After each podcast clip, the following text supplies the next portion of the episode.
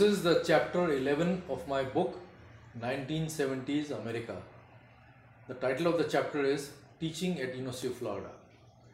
Sometime in December 1978, when I was in the final stages of my PhD, it was rumored that Dr. Farber was going to get a very big contract from USAID to set up a center to teach alternative energy technologies to scientists and engineers from developing countries. This center was subsequently named Training in Alternative Energy Technologies, or TAET. A USAID team from Washington DC had visited our lab and the department and was shown all the facilities. I was specially invited to meet them and discuss with them about the interdisciplinary seminars that I had set up. Apparently, the team had reservations about giving the center to UF, since they felt that Dr. Farber would only stress the solar thermal aspects of alternative energy. Hence, they were told that I would be one of the main instructors in the program, and since I had set up these seminars, every aspect of renewable energy would be covered. In addition, being from India, I was supposed to have a developing country perspective, a very strange thought process. These arguments and sales pitch by the university was probably bought by the team, and we were informed sometime around June end of 1979 that we had a very strong possibility of getting the center. This was a $2.5 million project for 5 years, and in those times was one of the biggest single project in mechanical engineering at University of Florida.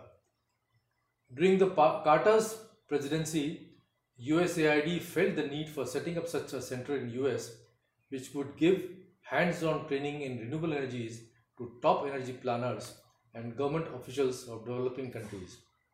Apparently, quite a few of the top universities like Cornell, Berkeley, etc. were in competition to get the center. Hence, it was a feather in Dr. Farber's cap to get it for University of Florida. So when the project was sanctioned in September 1979, Dr. Farber decided that I should be hired as one of the instructors in the center, and hence I was taken on board. In a couple of months, 2 more instructors were hired, and hence we had a full team of 4 instructors, including Dr. Farber and 4 of his staff. It was also decided to shift TAET to an off-campus facility called TREEO Center. TREEO, which was located almost 10 miles from the main UF campus, was a brand new swanky facility for holding workshops, seminars, and training courses. One of the instructors hired was Inky Lekatek. Inky had worked in NASA and was taken as a lab instructor. He was an obese, weighing almost 325 pounds, and loved to eat. We had a couple of hilarious incidents in restaurants. One day we went to a Pizza Hut in Gainesville for lunch. Inky ordered a thick crust, super medium sized pizza. The waitress turned to me and asked me what I would like to drink. I told her that I have not yet even ordered. She was incredulous and said, "You mean to say that he is going to eat all that pizza himself?" We must have sampled some of the best restaurants, not only in Gainesville, but in all other cities, wherever we took TAET participants, courtesy Inky.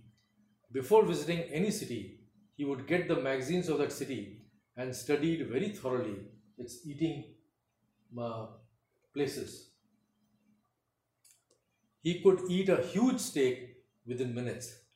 In 1984, he visited us in Phaltan. We had just moved into our new house, and there were hardly any places in town for a good meal, so the poor guy had to survive for a week on a strict vegetarian diet in our house. All his pants became loose. He wanted to see Phaltan, so I got him a bicycle since I did not have any car. He rode the bicycle all over the town. In those times, there was a circus playing in town, so according to Inky, there were many more people who came to see him ride a bicycle than to see the circus. Besides, when he came back, the bicycle was all bent out of shape because of his weight. While in Phaltan, he tasted Alfonso mangoes and loved them. So when he went back to US, he took 1 dozen mangoes. Obviously, at the customs in New York airport, he was stopped and told to destroy them. So he calmly sat on the bench and ate all 1 dozen mangoes. He was a really jolly fellow and unfortunately died of cancer in 1998. Even before I joined, I was hired for TAET. I was doing some teaching and used to enjoy it. I was a graduate assistant to Dr. Farber, so anytime he went out of town, which he did quite regularly, I used to teach most of his classes. I guess students liked my teaching because at one time they went to the chairman of the mechanical engineering department and requested him that I should teach a separate course on energy and especially related to biomimicry. The chairman told them, Anil is still a student, so how can he teach a separate course?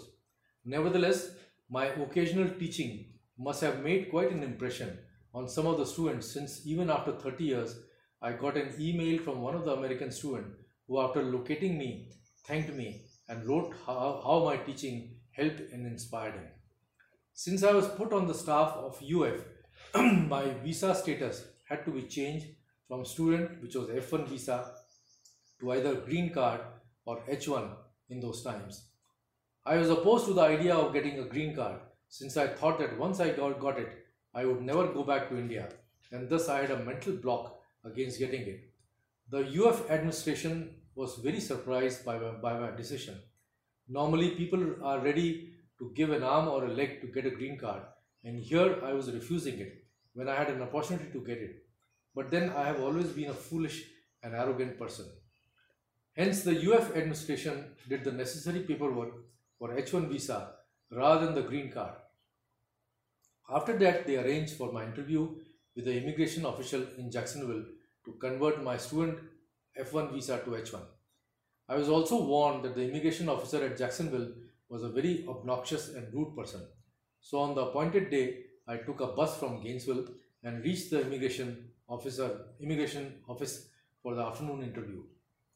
As per his reputation, the immigration officer, one Mr. Carlyle, was extremely rude when he started the interview with a nasty remark that UF must have already started the process of getting a green card for me, so applying for H1 visa was just a ruse.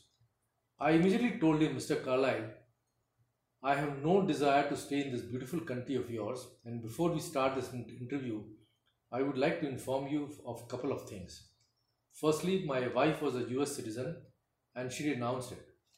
If she does decide to take her citizenship back, I will automatically become a US resident.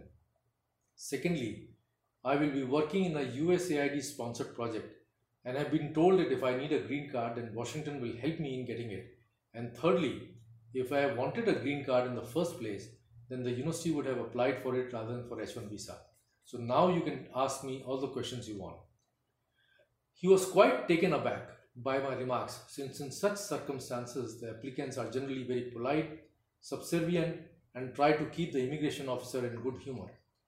Mr. Carlyle told me that in his long civil service, he had not come across a person like me, and for the next 45 minutes, we had a very pleasant discussion on UF football. The next day, the UF officials asked me what I had done to charm that character. Apparently, they had contacted him and he spoke in glowing terms about me. I was immediately given an H1 visa just before I finally left for India in 1981. I again called Mr. Carlyle and informed him about my exact date of departure to India. He was quite apologetic about the interview, exchange, and said that the US would be better off by having people like me stay here. Before the TAET project, which started officially in September 1979, I was hired as a postdoc in the department.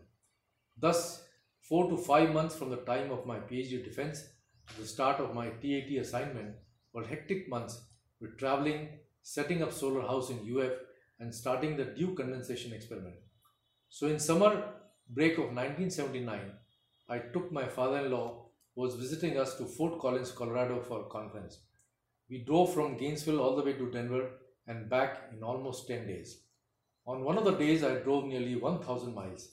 Driving in the US was a very pleasurable experience, and with very low gasoline prices, it was also very economic. One could hire a medium-sized car with unlimited mileage for $30 per day in those days. During this trip, I also visited Solar Energy Research Institute, or called SERI, as it was called in those days. The name was later changed to National Renewable Energy Laboratory, NREL. And nowadays, one has to get a special permission to visit the lab. In those days, it was very easy to visit most of the national labs and discuss with various scientists about their energy projects. There were hardly any restrictions, which unfortunately came during the Reagan era. I visited the Thermal Sciences section of SERI, and since the lab had just started in late 1977, they were also scouting for staff. Thus, the concerned scientist took me to the deputy director of the lab. We chatted for quite some time, and suddenly he offered me a job at SERI. In that short time, somehow he got a liking for me and even showed me my parking space in the parking lot. I politely declined the offer, telling him that I was going to teach in the newly formed TAET Center at UF and then go back to India in a couple of years. The SERI deputy director was sorry to hear about my plans and told me that a research position at SERI was any day better than teaching at TAET. If any time you feel suffocated at UF, call me and we will take you in SERI, he said. In fact, during that trip, I was also offered a teaching position at the Colorado State University in Fort Collins to work with Dr. Loff, another solar energy pioneer. Getting my PhD under Dr. Farber was also a plus point in all these job offers. The best part was that they came without my asking. In fact, just after I had finished my PhD, I was also offered a good position in the world famous Bell Labs, since one of the senior managers at the labs had some time back done his PhD in mechanical engineering from the University of Florida. In those days, getting a job after PhD in renewable energy area was quite easy, and I am sure I could have gotten a good teaching position in any university if I had chosen to do so. However, I was quite certain of going back to India and felt that TAET experience of teaching scientists and engineers from developing countries will be the best postdoc for me. Since we were getting the TAET center, we decided to consolidate it at one place all the solar energy equipment and projects that were scattered all over UF campus. It was also felt that with this big grant, the solar energy work at UF will expand further, and hence we decided to set up a solar energy park. A 23-acre facility was provided by UF just off the campus to house it. Consequently, I and one of the graduate students in our solar group were given this task of setting up a solar house and the equipment in this park. Thus, we set up a solar house which was heated and cooled by solar energy, and also laid a fairly large size concrete slab to display other solar energy equipment. The solar house was originally set up by Dr. Farber in Gainesville in early 1970s and was the first house in the US to be completely air conditioned by solar energy. It was located in a part of Gainesville close to a major road, and when the road was converted to a 4-lane highway, the house was shifted to Energy Park. Because of its importance, it was declared a National Landmark Building in 2003 by the American Society of Mechanical Engineers, ASME. So both of us laid 50 feet by 30 feet concrete slab for displaying the solar equipment. Besides, we set up the solar collectors on the roof of the solar house, welded all the pipes, and did all the plumbing for solar heating and cooling. This exercise took nearly 2 months. I learned a great deal about using earth moving equipment for laying the concrete, welding copper tubing, welded about 1500 joints, and general hardware of plumbing and solar systems. This hands-on experience was a tradition in our lab, one of the main reasons for my coming to UF. Unfortunately, this type of training is getting scarcer and scarcer nowadays, and most of the graduate students simply graduate without dirting their hands. In fact, all my PhD experiments were designed and fabricated by me, and other graduate students in our lab used to do the same for their own experiments. This practical training not only helped me to teach the TAET participants about hardware, but also helped me in setting up my lab when I came back to Phaltan in Maharashtra. It was as if I was being prepared to return to rural India. During this time, a funny incident took place. A 3-member, high-powered Chinese delegation came to see our solar energy lab. Most of the time when foreign delegations came to visit our lab, Dr. Farber used to ask me to show them around. Since our lab was world famous, lots of foreign delegations came, and I was always glad when asked to take them take them around. Dr. Farber somehow never felt happy in meeting the Asian delegations. The head of the Chinese delegation was one Mr. Wu, who was also a Politburo member of the Chinese Communist Party. He spoke good English and told me that he did his master's in mechanical engineering from Caltech, or California Institute of Technology, in 1949. The other two solar energy researchers feigned not to know any English, though in a slip-up later on, they were also observed to speak good English. In fact, I found all of them quite devious. The day they arrived at our lab was the same day when the United States and China established embassies in their respective capitals, and so there was quite a lot of photo op on the campus. Initially, Mr. Wu was quite reserved since he did not expect an Indian to show him around, but very soon he warmed up to me, and when I told him about my father's very indirect connection with Mao and Zhou Enlai, one of the persons in jail with my father during 1942 freedom struggle was Dr. Madan Atal. He was uncle of Pandit Jawaharlal Nehru, India's first Prime Minister. Dr. Atal became very fond of my father, and as he was an excellent cook, he also taught my father to cook some well-known Kashmiri dishes. During Mao's long march in 1930s, Dr. Atal had visited China and had given medical treatment to both Mao and Zhou Enlai when they were critically ill, for which they became eternally grateful to him. He therefore became their very close personal friend. I was told that there was a bust of Dr. Atal in Tiananmen Square in Beijing. I still remember that in early 1960s, when the relationship between India and China deteriorated, as a last resort, Prime Minister Nehru sent Dr. Atal to plead with Mao and Zhou Enlai. Dr. Atal was treated very well by both of them, but they were unmoved. In fact, when he came back to Lucknow after this trip, he gave my father a small packet of green tea that Mao had given him as a present. As Mr. Wu became friendlier towards me, he started telling me how Chinese remain backward in technology because of the Gang of Four, alluding to the four leaders, including Mao's wife, who had plotted against Deng Xiaoping. This reference to Gang of Four became a constant refrain of Mr. Wu's during the day. I tried telling him that he was nearly 10,000 miles away from China and so did not have to parrot the official line about Gang of Four. But I guess the remnants of the communist rule were still very much in existence, and so everybody in the delegation was spying on each other. What also surprised me most was that though Mr. Wu was a Politburo member and hence must have been close to Mao and Chinese leadership, he had suddenly changed his colors after the change of guard and was spouting the new party mantra of economic liberalization of Mr. Deng. As I was showing them around our lab, I saw from the corner of my eye that one of them was pocketing a small piece of insulation used in solar collectors. So I took a 1 square foot panel of the insulation and gave it to them, telling them that it was a present from University of Florida Solar Energy Lab. All of them became extremely red in face and mumbled an apology. That is when the other two also spoke excellent English. I again saw Mr. Wu during the International Solanaceae Society conference in Atlanta in June 1979. By this time, Americans were following all over themselves to curry favors from the Chinese, since China was a flavor of the month. So there was a special session in ISIS to hear Mr. Wu, who was to give a talk on the Chinese efforts in solar energy research. He read his speech and refused to answer any questions, citing difficulty in spoken English. I knew very well that he spoke excellent English and was capable of answering any question.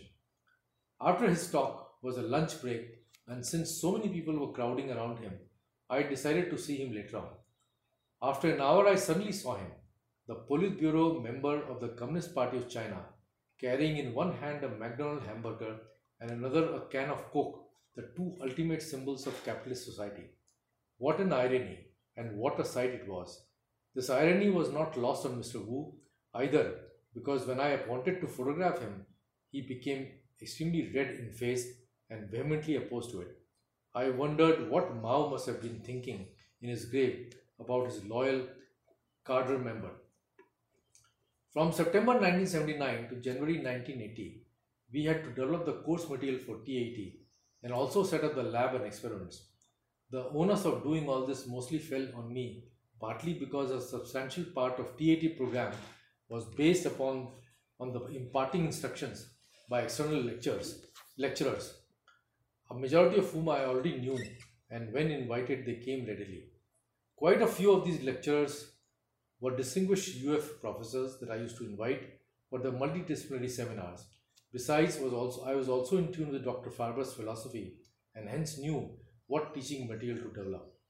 Aside from writing the course program and timetable, I used to also spend 8 to 10 hours per day on the phone ordering equipment for our lab and discussing with, requesting and cajoling energy experts from all over US to come and lecture to our participants. It was not very difficult in those times to get those experts to come and lecture, since I knew most of them, and also the fact that our solar energy program was very well known. Also, we gave them to and fro airfare plus an honorarium of $200 per lecture and an overnight hotel accommodation. Thus, we were able to get some of the world's renowned experts to lecture in TAET program, and these lecture seminars, an extension of my department's multidisciplinary seminars, were always rated as the most popular aspect of our course. We also set up a first-class renewable energy lab within a short period of 4 months, and after spending close to $400,000. That is where I realized the power of things happening in the United States, where with sufficient money one could buy almost any equipment and set up facilities in a very short time. I had never done anything like this in India, so could not compare at that time, but later on when I came back to India in 1981, I realized how difficult it was to get any decent equipment, and even if one got it, it took an inordinately long time for its delivery. I also believe that the success of TAET could largely depend upon the selection of participants, though USAID would pressurize us sometimes in taking some of the participants because of political reasons. We developed application forms on the lines of applications for graduate students applying to any good US university. Thus, not only did they have to send their detailed biodata, but also enclose a statement of purpose on why this course would be important to them, and also 3 letters of recommendation from professional people. This application format more or less got us good participants. Quite a number of participants we got were very senior government officials from 40-odd developing countries, and some of them were even advisors to their presidents or prime ministers. Hence, they complained about filling such applications, but we stuck to our guns and thus got a good number of participants who could understand the heavy dosages of coursework that we dished out to them. Since we expected them to do work with their hands, quite a number of them revolted, especially participants from African countries, since they were big bosses in their own countries and not used to doing such work. Some of them bitterly complained both to Dr. Farber and to USAID officials that they were not college students to be told to weld solar collectors.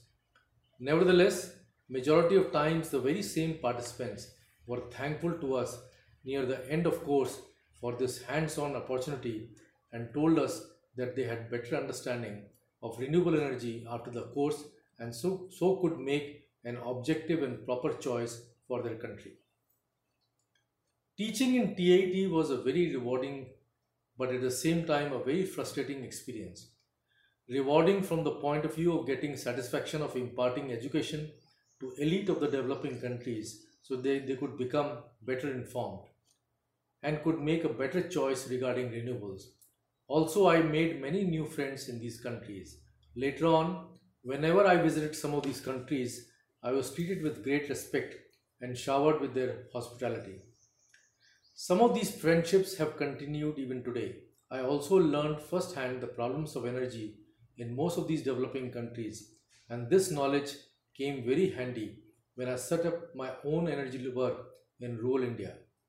Besides, the interactions I had with other renewable energy experts who came to lecture at TAET was really very educational. The experience was also sometimes frustrating because in every batch, each batch consisted of about 30 to 35 participants, and the session lasted for 4 months. there were quite a few participants who had a very bad attitude and they were least interested in learning anything new. They just wanted to come to US and enjoy good life, and quite a few of them tried to remain in US to do their graduate studies, and why not, since everything was paid for them. To my knowledge, this was the only training program in the United States at that time which paid completely the airfare of all participants from their country to Gainesville, put them in a very comfortable hotel rooms with a kitchenette, and also paid each a small stipend for 4 months to take care of their food. I do not think any such program which gave a paid holiday to foreigners existed even later on. After a couple of years, USAID became wiser and stopped paying the airfare altogether. The participants with the wrong attitude, or the bad apples as I used to call them, vitiated the atmosphere and created problems for other participants. Unfortunately, the hotel in which we used to house them in Gainesville was opposite a bar. Thus, many times these participants, who were important people in their own countries, with some of them having white diplomatic passports, got into trouble after drinking in that bar. One day early in the morning, we received a phone call from Gainesville police that they had one of our participants in the lockup since he created a scene in the bar and was also groping the bar girls. We quietly got him released before the press got a whiff, because he was the advisor to the president of one of the African countries. In fact, I found out that quite a few of them behaved in an extremely shameful manner, unbecoming of the high positions that they held. Quite a number of times our office secretaries complained that some of them even groped them during the class sessions, as if the white passport gave them a license to do so. Another frustration I had was that I got completely cut off from the campus, since my office in TREEO Center was 10 miles away, and during the sessions I would be spending almost 12 hours a day in TAET, starting at 7 a.m. in the morning. Thus, the intellectual environment of the university life stopped completely for me, and I felt that as very suffocating. The discussion with the peers or the equals and the attendance at seminars or going to the library therefore became very difficult. Besides, I could hardly do any research, since most of my time went in teaching and supervising the participants. Thus, the choice before me was to either get a university or research appointment in the United States or go back to India. Since I had already decided to go back, I had told Dr. Farber that I would not be staying beyond June 1981. After the first session, there was an evaluation of the program by USAID. The main person, Mr. Alan Jacobs, who was a very senior bureaucrat in Washington and who also used to sit on President Carter's Security Council, came to see and discuss the program with us. He was accompanied by Mr. Bill Eilers, the Director of Energy Office in USAID. During the meeting, anytime Mr. Jacobs or Eilers asked a question, I answered it, because the whole program was designed by me. Mr. Jacobs was quite annoyed by that, because I was not the director of the center. In any case, he realized my contribution to the program, and I think he appreciated it also. In fact, the staff at TAET used to joke that not a blade of grass moved without Anil's permission. The evaluation team was also unhappy by the fact that I would be leaving by June 1981, since almost all the participants gave a glowing report about my teaching and interactions with them.